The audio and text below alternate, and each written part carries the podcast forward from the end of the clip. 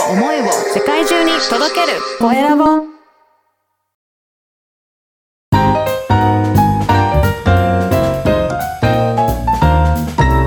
ポッドキャストの配信で人生が変わる。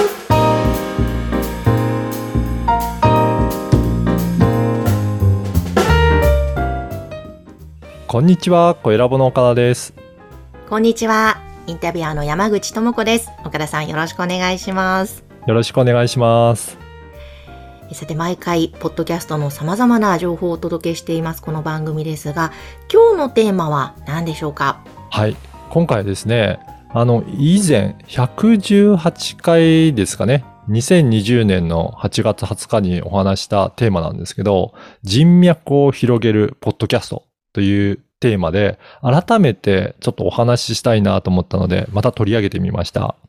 はい、えー、118回でお話ししたんですねそうですね。えっ、と、こちらなんですけど、あの、その時点で、私のもう一つの番組の経営者の志という番組がですね、195人出演ということで、で、こういったインタビュー番組、えーすごくいいですよって、そこから人脈広がりますよっていうふうにお話ししたんですけど、今日時点ですね、2022年6月23日現在では、出演者が今372名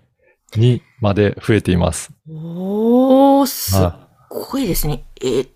これ、うんあのかなりの、え倍？そうですね。倍？までは言ってないですけど、うんえっ、と、180人近くですかね。え増えてますね。ーもうちょっとで400人に近づく本当そうですね。今年の、えーい2022年の1月1日かな、うんの時が300人突破って言ってたので、はあはい。この半年で結構な人数インタビューしましたね。本当ですねはい。おーな今週何回ぐらいで配信してるんですか？今ですね、だいたい週3回ぐらいの配信してることが多いですかうね。えーでもそれだけ経営者の方にインタビューを岡田さんがされてるって、やっぱりここからの広がりってすごいのではないですか？いや、本当おかげさまで、いろんな方からご紹介いただけるようになって、うん今まで出演いただいた方とか、あとは経営者仲間から紹介いただいたりとか、あとは本当にうちのポッドキャストの、えー配信サポートさせていただいてるお客様からもご紹介いただいたりとか、っていうことで、あの、どんどんどんどんこうやって人脈が広がると、さらにその先っていうことで、いろんな方からさらに紹介いただくので、どんどんどんどんと加速度的に人脈が広がっていくなっていうのはすごく感じますね。いや、本当ですね。ポッドキャストの活用法の一つとして、うん以前からね、岡田さん、人脈を広げるという目的で番組をするのも一ついいですよっておっしゃってますけども、はいまさにそれをね、実践されてる、結果を出してるということですね。そうですね。やっぱりあの、こういうふうに番組でこういう出演できる場を作っておくと、紹介する方も紹介して、えーしやすいっていうところもあるみたいで、こういった番組あるけど、よかったら出演しませんかっていうことでご紹介いただけるので、単になんかミーティングしましょうっていうよりもうん、出演するっていう目的があると、より紹介してもらいやすいなっていうのも感じますね。本当ですね。で、また、お話をしっかりインタビューでうん聞くと、またはい岡田さんうまいですからね、こう、話を引き出していくと、やっぱうんり相手の方との信頼関係もそこで築くことができるし、で、はい。出演される方も番組に出ることでう、んすごくメリットもね、これまでも番組聞いてな何かオーダーが来ましたというのもあったって聞いたので、そうですよね。お互いメリット。うん。出て、あの、しっかりとインタビューさせていただくと、自分で言うよ、言うと、なんか宣伝っぽくなりますけど、こうやってインタビューでお話しいただくと、本当にその方を取材してるというか、えーいろいろなお話を聞いていけるので、そういった意味でも、あの、PR の手手法としては、すごくいいというふうにおっしゃる方が増えてますね。ねえですよね。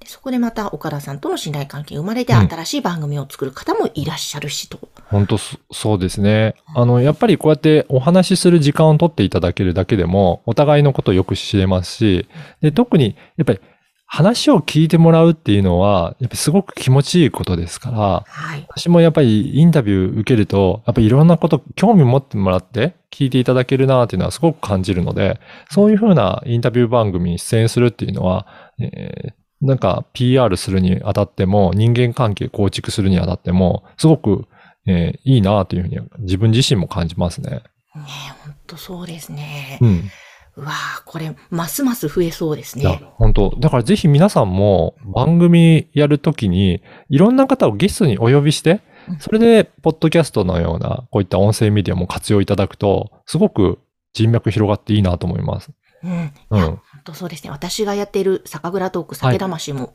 まさに倉本さんへのインタビュー番組で、はい。本当にやっぱり2年コツコツやってきたことで、ようやくこう実を結んできたものがいっぱいあるので、うんあ本当インタビュー番組はいいなと思いますね。そうですよね。うんそういえば、山口さんもついに、あの、お酒販売サイトもできましたよね。そうなんですよ。ついに、もう先日6月10日にはい。オープンしまして、ポッドキャストの番組と連動して販売するというのはもう当初からの夢だったので、2年越しの夢が叶いまして、で今期間限定でうん販売しております。いやー、ぜひぜひ、えー山口さんのそちらのサイトもチェックいただいて、本当にインタビュー番組の良さが出てるなっていう感じしますので、ぜひチェックいただければと思います。ありがとうございます。ぜひ皆さんご覧ください。えーということで今日は人脈を広げるポッドキャストということで、また再びこの話題お届けしました。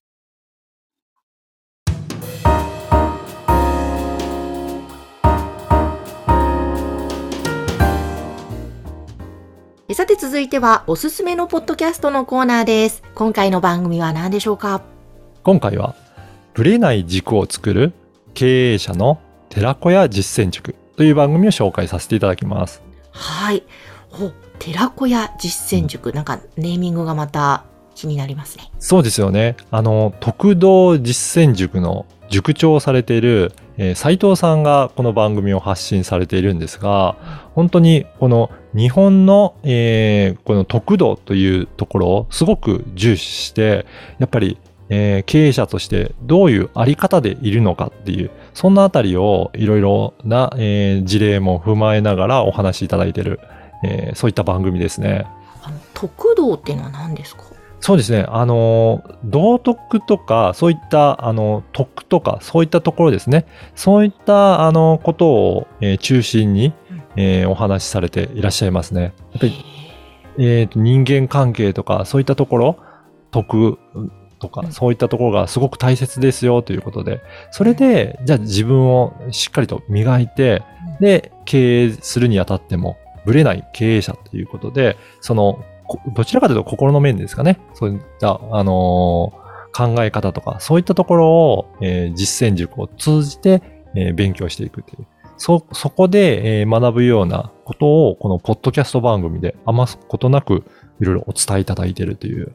かなり勉強になる、経営者として勉強になるようなお話をいろいろしていただいていますね。そうなんですね。なんか、日本の昔からあるそういった精神的な徳とかそういったものを含めて、そうか、ぶれない軸を作るですね。軸、やっぱり、ぶれない軸って大切ですよね。大切ですね。やっぱりいろいろ経営していくと、どっちの方向を向いてるんだって、あっちの方向に行ったと思ったら次別の方向行ったってなると、この人何がやりたいのかなっていうふうにちょっと思っちゃうと思うんですが、この道で行くんだっていうような、ぶれない軸を持ってる経営者は本当に頼りがいがありますし、あ、この人はこういった、え考え方で進んでいくんだっていうのが、周りから見ても分かりやすいので、やっぱりついていこうっていうふうになりやすいのかなと思いますね。ぜひ皆さんも番組を聞いて、えーいろいろとビジネスの参考になさってみてください。今日は、ぶれない軸を作る経営者の寺子屋実践塾、こちらの番組をご紹介しました。さて皆様からのご質問、ご感想もお待ちしています。LINE 公式アカウントの URL 説明文に掲載しております。ぜひこちらからメッセージをお送りください。岡田さん今日もありがとうございました。ありがとうございました。